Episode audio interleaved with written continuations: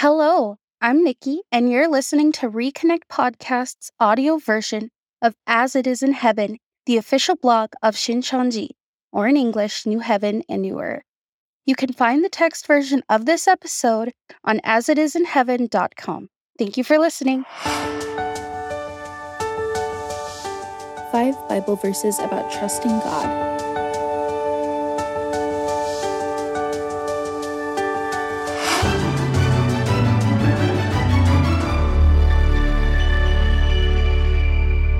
What is trust?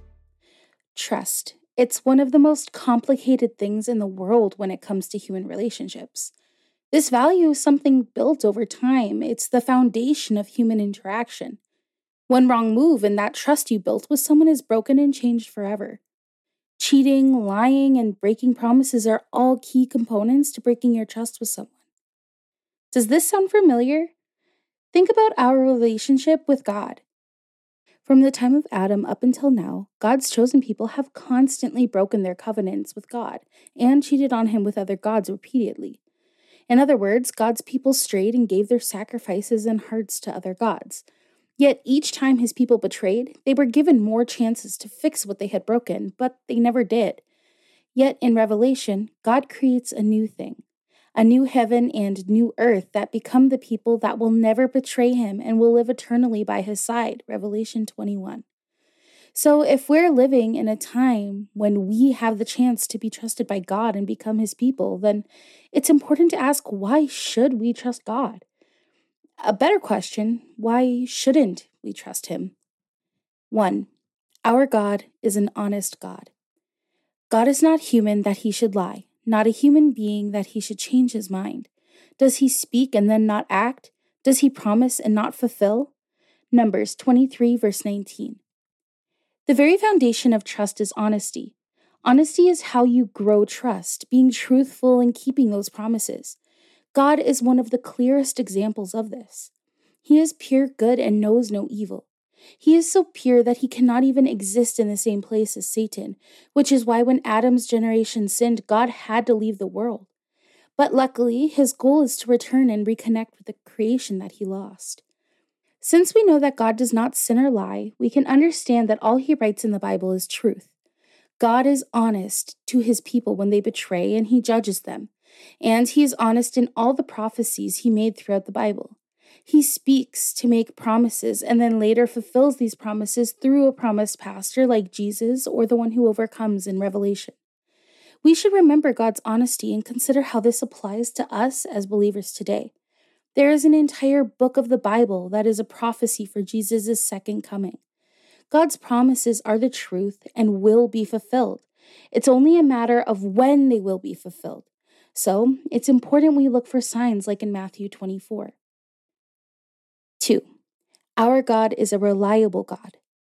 I have told you now before it happens, so that when it does happen, you will believe. John 14, verse 29. Why do Christians believe that Jesus is the Son of God? Because in his life, he fulfilled the prophecies about the Son of God. He was born of a virgin, came out of Egypt, and was sacrificed, and much, much more. Even in his final breath, he fulfilled the Old Testament prophecies. For example, Psalm 78 verses 1 and 2 say that he will speak in parables to keep what he was saying hidden. This is fulfilled in Matthew 13 as Jesus speaks about the kingdom of heaven in parables. Jesus spoke all these things to the crowd in parables. He did not say anything to them without using a parable. So was fulfilled what was spoken through the prophet I will open my mouth in parables, I will utter things hidden since the creation of the world. Matthew 13, verses 34 and 35.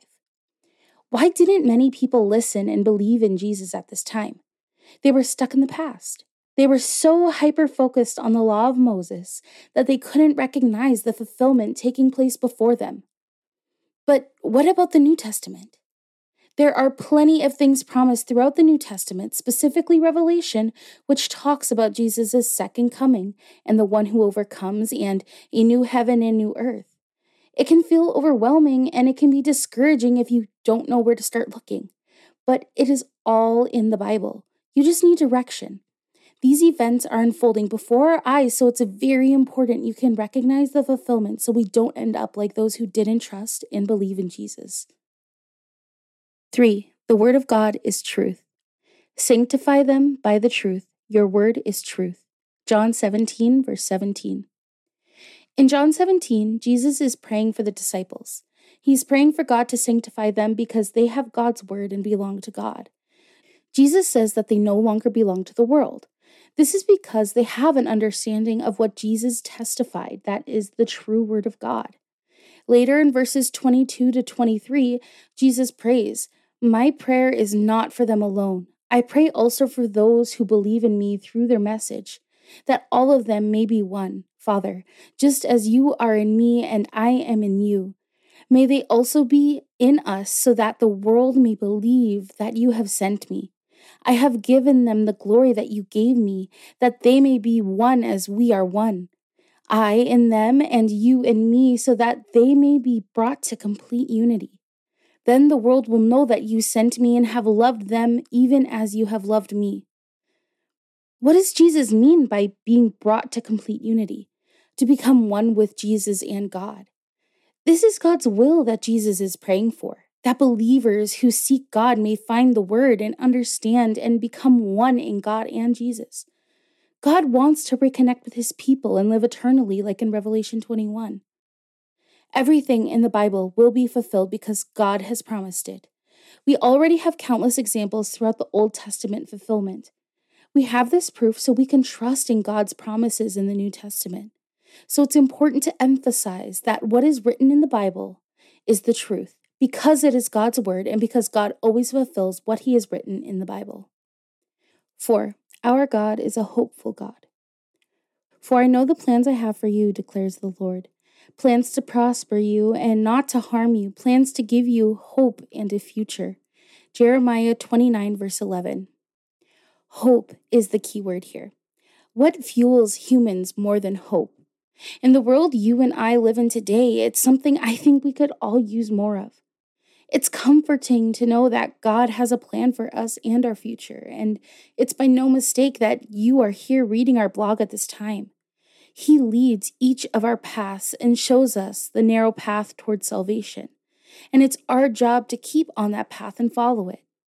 God wants us to dwell with Him, but in order for us to have the eternal paradise with Him that is promised, we must learn the word of truth and have an understanding.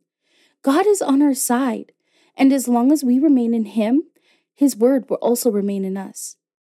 But we must have the proper understanding in order for us to truly remain in God.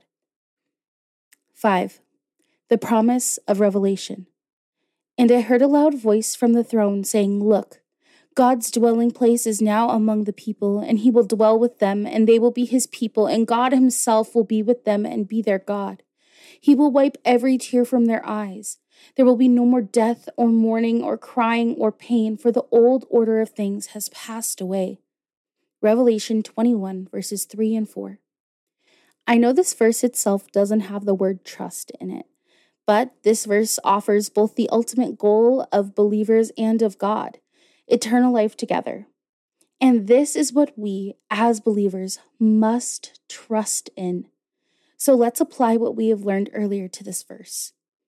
We know that since all scripture is God breathed, this promise in Revelation will happen and will be fulfilled. Additionally, we know that because God keeps all his promises, and as long as we are those who understand and live by God's word, we will be those who can have hope in this verse. We will be God's people, and He will be our God. He will wipe our tears and protect us from all the bad and evil Satan brought into our world death, illness, and pain all gone. Can you even imagine? The first step you need to take is here. The link is in the description. We know that what is written in the Bible will be fulfilled, so we cannot be complacent. We must learn the word now before it's too late, like those at the time of Jesus' first coming. Thank you so much for listening to today's episode. If you like what you heard, we have other audio blogs on the Reconnect podcast channel, or you can find the blog linked in the description as it is in heaven.com. We'll see you there.